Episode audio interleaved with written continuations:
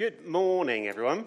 For the second time, I should have said that the first time, shouldn't I, really? And uh, let me add my welcome if you are with us for the first time. It's great to have you with us, and for the 101st time. Not that anyone will know that if it's the 101st time, there's no chance that you've been counting that far. Uh, but it's great to be together. We are in a series on being forged into God's image, uh, about how God is working in us. He is, God is working in us to renew and recreate us. Uh, this picture reminds us that he, he applies, as it were, his, his fire to us, making us open to change. And when God creates, he creates well, he creates masterpieces. So I'm hoping that as we go through this series, you are going to feel more and more confident in the fact that God is at work in you and he's doing a good job. He's making a masterpiece. Today, we're looking at this theme of being forged to bring freedom. I want you to keep that phrase in mind if you can for uh, the rest of the time that we have this morning. Forged to bring freedom. And we're going to look at that through looking at the story of Moses, uh, which stretches right through the book of Exodus. Uh, in particular, the story of coming out from Egypt is in chapters 1 through 14. And we're not going to read all of it. So I just want to remind you, because it's a really familiar story. I'm sure that the great majority of us will know the story well. I just want to remind you what this story of Moses uh, was. He was born a slave in a community that had been forced into hard labor for the glory of their masters.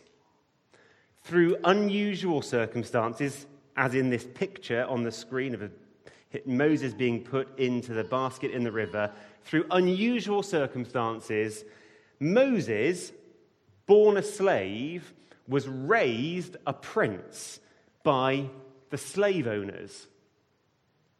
One day, he saw the injustice of that slavery firsthand and he acted by committing murder. He was found out, he ran away, and he spent decades making a new life in the desert.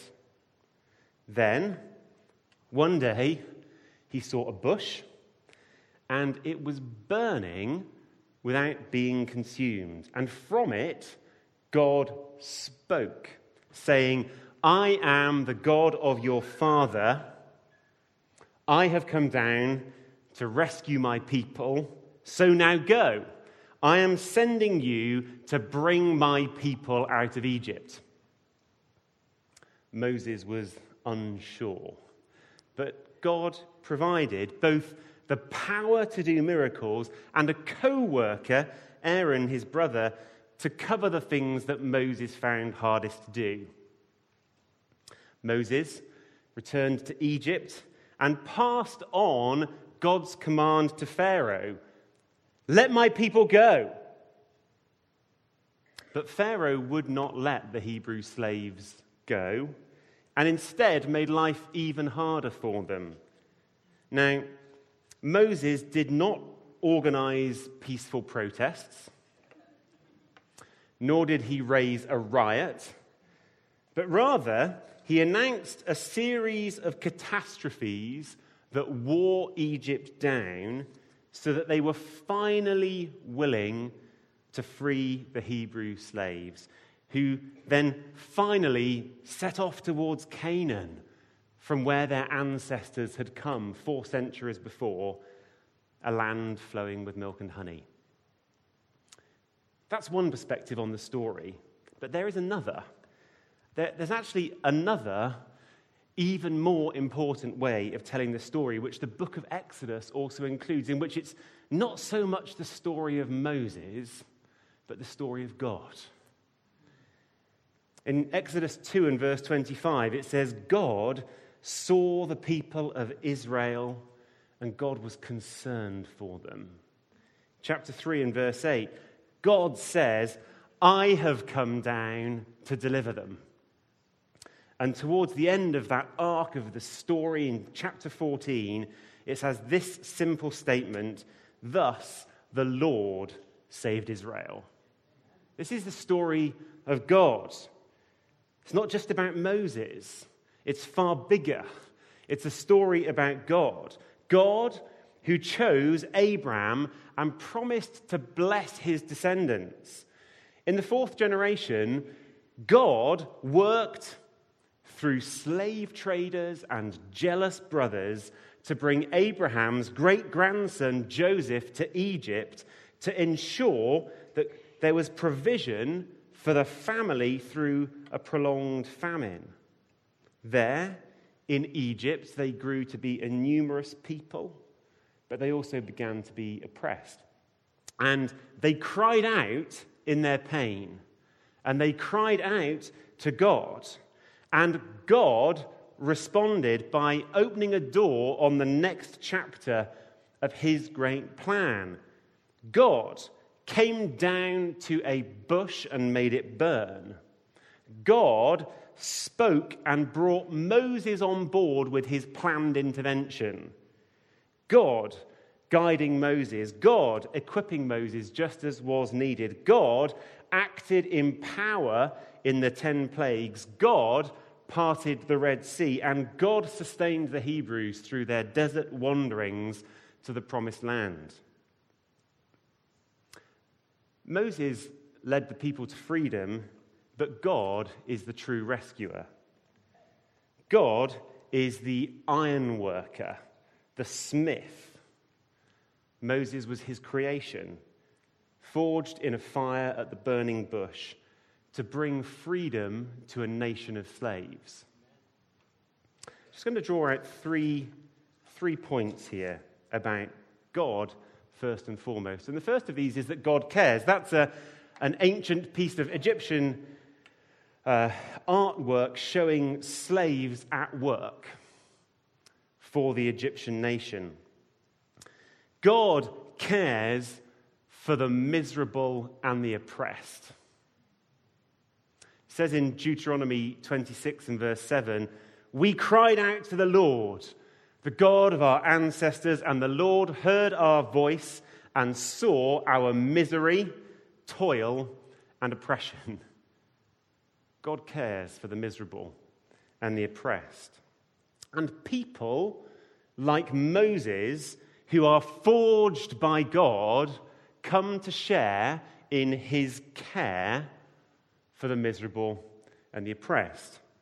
And so it's no surprise that Christians have a long history of caring about social injustice.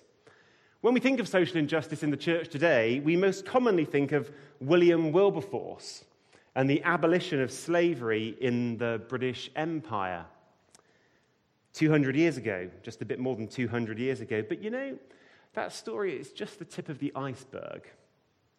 In the early church, there was a practice in local churches of clubbing together a fund to buy slaves from their masters and then set them free. That's pretty cool. In the 10th century, it's a little bit of history I've been reading about recently because there's lots you read about the early church, and then there's this kind of big gap until the Reformation. I've been trying to educate myself. And do you know what? God was active in that thousand years. Like, who'd have thought? in ways that I was less aware of than, than I've become. In the 10th century, in particular, there was a new Christian movement that went under the name, a vision that they had called the peace of God. And that peace of God was all about defending peasants who were not slaves in the sense that the ancient world had slaves, but they were some kind of indentured laborers uh, who were miserable and toiling and oppressed. And to make matters worse, there was a new class of armed horsemen that began to be developed in that century. We call them knights. And they pretty much acted as they wished, like the mafia, going round uh, with indiscriminate violence, taking what they wanted. If we think of chivalrous knights, That's because of the influence of the church over several centuries teaching them chivalry. It's not how it began. And the poor were subject to wanton violence. And this movement sprang up called the peace of God, particularly in the uh, geographic area we now call France. And in this vision, anyone who attacked the poor would be excommunicated. And so this vision of peace began to spread, and actually it went hand in hand with a religious revival, with passionate worship services and miracles of healing. That's cool. A fully orbed gospel for the soul, for the body, and for society. Later in history, just a few generations before the famous William Wilberforce, Moravian Christians were selling themselves into slavery in order to gain access to slaves so that they could better minister to their needs. So we get to William Wilberforce, and you know, he's just the tip of an iceberg of centuries of God's people having been forged by God, caring for the miserable and the toiling and the oppressed. God still cares today. Do we? Slavery was banned 200 years ago in the British Empire, but racism is far from dead in modern Britain. If someone from an ethnic minority in Britain today changes just one thing on their CV, that is changing their name so that it sounds like a white British name, they're nearly twice as likely to be called for interview. Surveys have shown that if you come, if you are a member of an ethnic minority in the UK, you are three times as likely to be denied access to a, a restaurant, entrance to a restaurant. And if you live in London, then the Metropolitan Police are four times as likely to use a taser on a black person as on a white person. And the statistics sadly tell us that right now racism is on the rise in this nation and not on the decline. And I, as I prepared for this morning, I found myself thinking, were I not white and British, I imagine I might be a bit fed up with hearing about Wilberforce.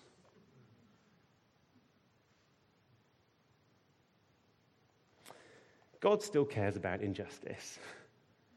Do we? God cares. Hey, and God calls people. Here's the burning bush and Moses.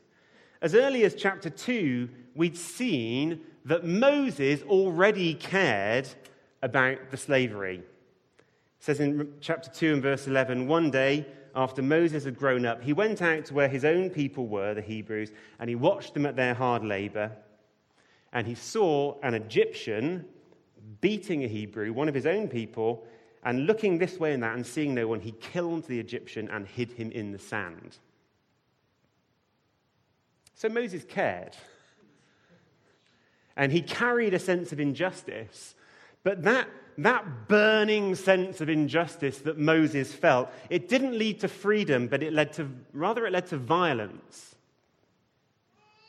And so, in addition to the burning care that Moses felt, he needed the burning bush. He needed that encounter with God at which he heard God's call in 5th century Britain, there was another young man who is like a mirror image of Moses. Moses was born a slave but lived a prince as a prince. This other man, called Patrick, was born to a rich family in Wales but taken to Ireland as a slave, where he was forced to work through snow and frost and rain, as his memoirs tell us. Years later, following a vision and with this sort of divine help, Patrick, later St. Patrick, Patrick escaped slavery in Ireland and returned to his family.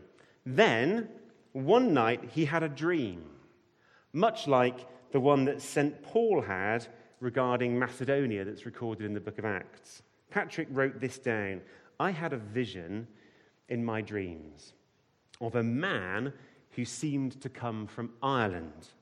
He carried countless letters, one of which he handed over to me, and I read aloud where it began the voice of the Irish. And as I began to read these words, I seemed to hear the voice of men who cried out as with one voice We appeal to you, holy servant boy, to come and walk among us. I was deeply moved in my heart, and I could read no further, so I awoke. And that was a call to Patrick. Following it, he returned to Ireland, where, amongst other things, he opposed slavery and saw a great many people set free. He received a call from God and then worked to great effect. I see that a call from God is greater than a simple awareness of the need. It is a heaven sent instruction which comes through a voice which commands that justice will roll on like a river and righteousness like a never failing stream. The need may compel us, but it is the call of God that authorizes us. So Christians oppose injustice not merely as disgruntled and offended human beings, but as agents of the King of Kings. Martin Luther King describes his call to ministry in this way, showing that not every call comes through a dramatic burning bush. Martin Luther King. My call to the ministry was neither dramatic nor spectacular. It came neither by some miraculous vision nor by some blinding light experience on the road of life. Moreover, it didn't come as a sudden realization. Rather, it was a response to an inner urge that gradually came upon me. This urge expressed itself in a desire to serve God and humanity, and the feeling that my talent and my commitment could best be expressed through the ministry. At first, I planned to be a physician. Then I turned my attention in the direction of law. But as I passed through the preparation stages of these two professions, I felt that within, I, felt, I still felt within that undying urge to serve God and humanity through the ministry.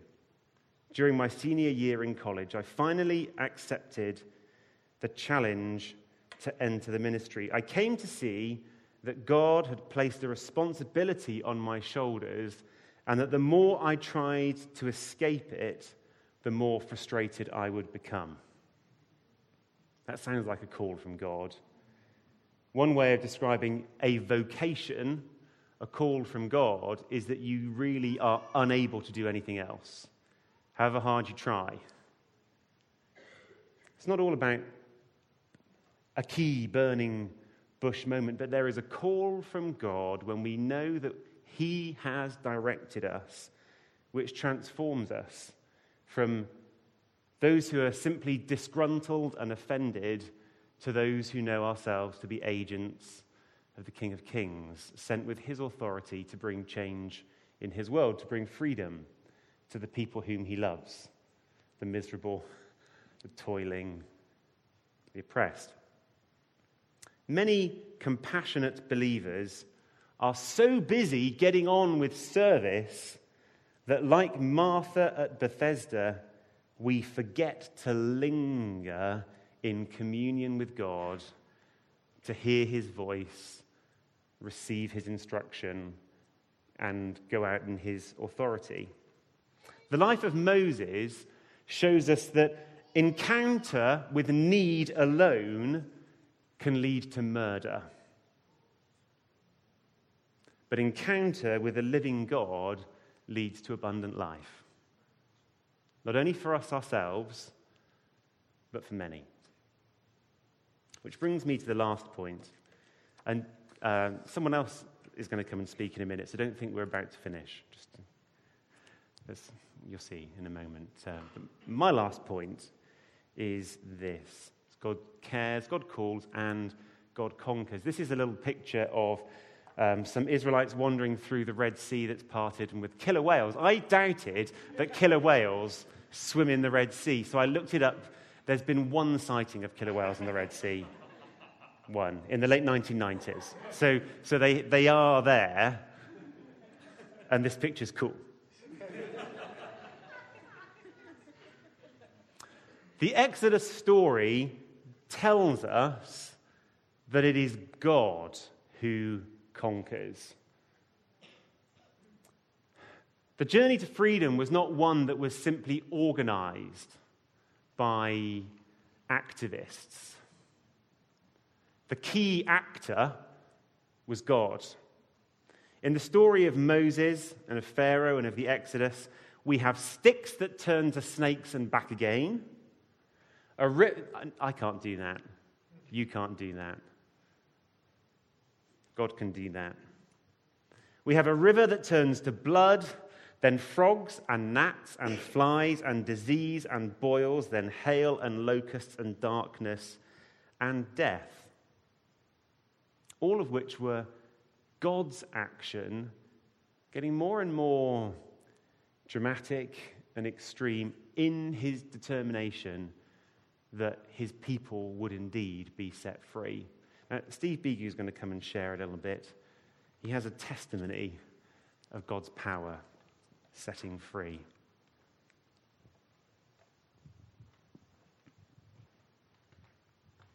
Great. Can I have a slide up, please? That'd be great. Those who are free can free others. Slaves can't free slaves. Now, my father is from Mauritius, and slavery existed in Mauritius until 1834.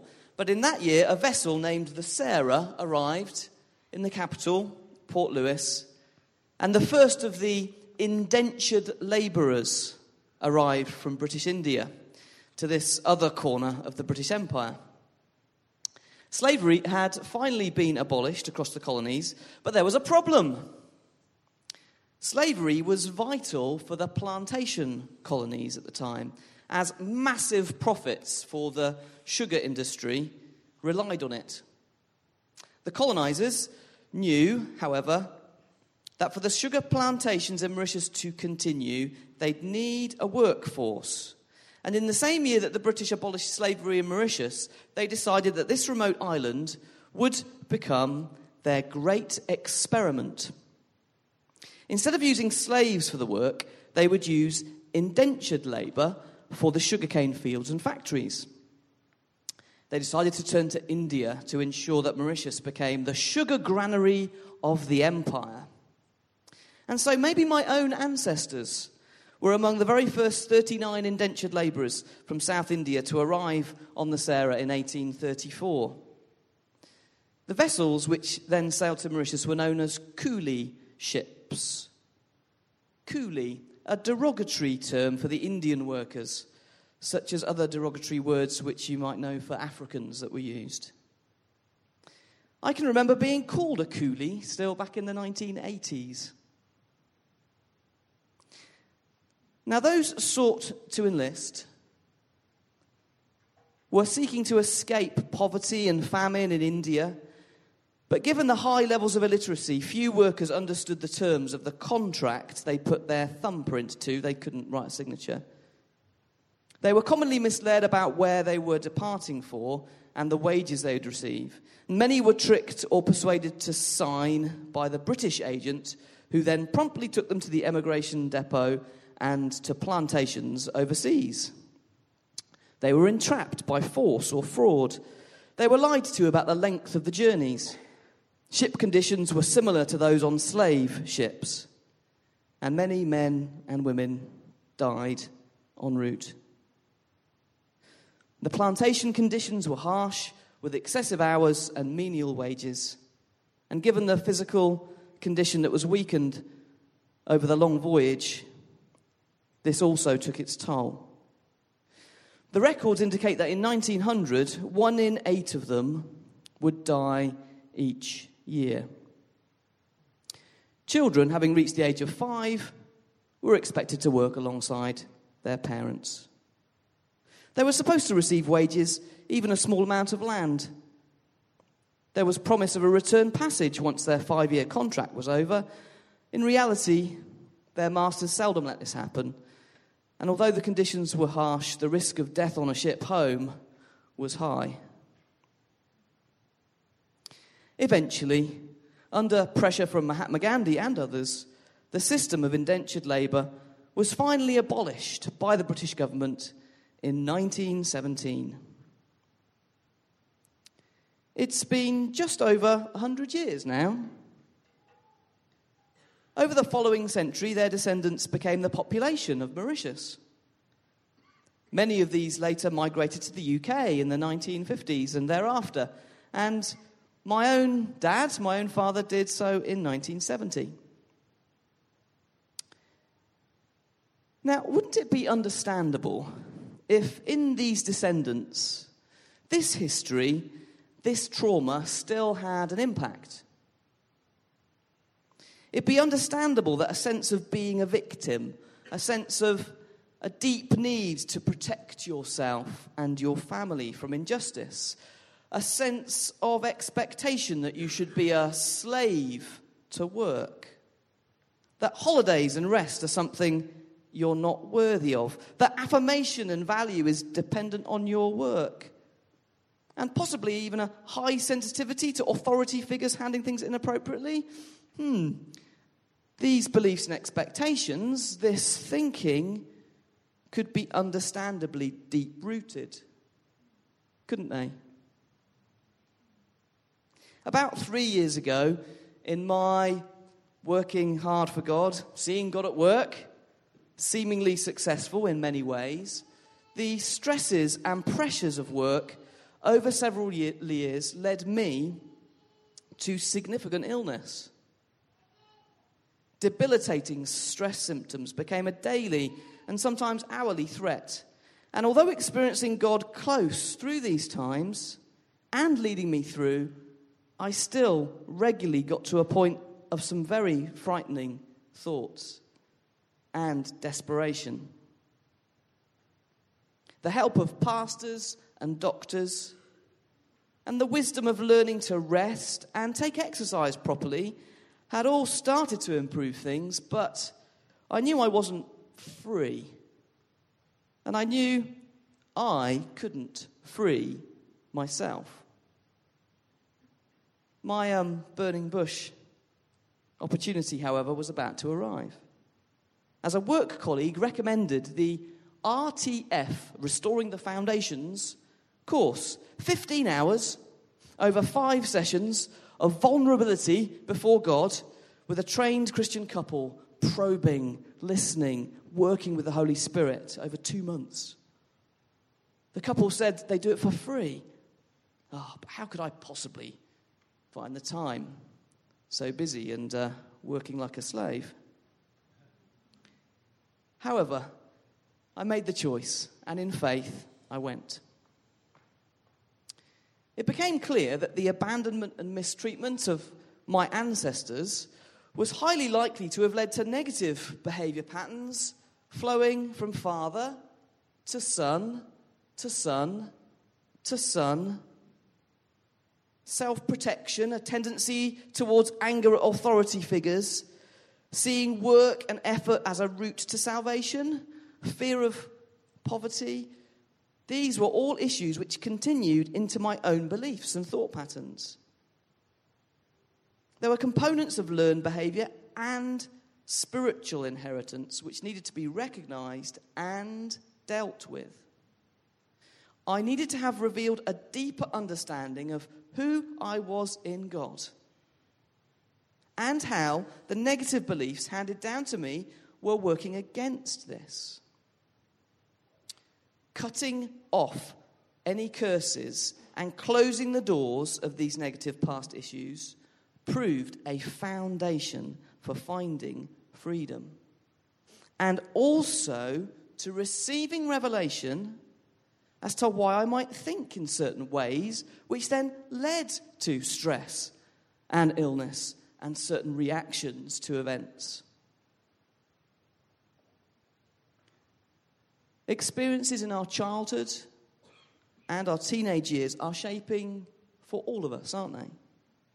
And the RTF teaching showed, and the Holy Spirit revealed, how I was responding even now in ways consistent with how my thinking had been formed during traumatic experiences as a child in my younger years. And how these were even linked to my ancestors' experiences. This thinking needed to be addressed and exposed with great honesty and childlike vulnerability. I had made decisions and received beliefs which had shaped me. I needed to discover and directly apply the wonderful truths that God had to reveal to me in place of those old beliefs so that I could find greater freedom. One of these beliefs was this I am more likely to keep people safe and get problems sorted if I slave away and address them by myself. In practice, this was clearly a lie and led to huge pressures and stress. The truth is that on all occasions, get this into your head, Steve, I am likely to keep people safe and get problems sorted if I trust them first to God and other people. I was taking so much false responsibility to protect myself and others and sort out issues in unrealistic timescales that whenever a problematic email or phone call came in, the stress symptoms would immediately start. They could even be triggered by just hearing the boo boo email arrived sound. Another lie from childhood, forged in times of bullying and unkindness, was this that I must do everything I can to make sure everybody likes me. An impossible expectation. And it was still with me and was a cause of a root anxiety and stress. The better belief that, Steve, you can expect to not have everyone liking you, and that's okay, is hugely freeing if I can learn to believe it. Allowing God to change my understanding of my identity from valueless victim to being valued and victorious in Christ is a huge foundational shift. It's actually still going on somewhere deep inside my spirit. I've been a Christian since a child. I've served as a youth leader, a preacher, a teacher, a school leader, a pastor. I've taught such biblical truths and understood them to some level. But something of an exposure of my soul was necessary so that these truths could go deeper, so that who I am in God could become stronger, so my love and appreciation of Him would increase. And I really appreciate that, God. And as a result, I believe I will be able to extend in greater ways his wonderful kingdom of sons, not an empire of slaves. Deeper faith is replacing debilitating fear. The process of sanctification, this forging, is again at work to be set apart for his new purposes and to leave a variety of hindrances and the sin of stress behind freedom from any slavery. So I'm now engaged in walking out the freedom that I've gained. And although I've faced blips, I know something has changed. Already, the biological, physiological stress responses have gone, which is so exciting. When I have faced stressful situations since, I face them differently. And some of us here today need freedom from our past, even our family's past. Like Moses did. Some of us here need to take the opportunities God is putting before us to stop and to meet Him at our burning bush. Some of us here, particularly those in leadership places or quite experienced, need to resolve to allow God to deal with us and heal us. Or we won't be able to make the next steps in the journey of freedom that He has for us. And those who are free can bring freedom to others.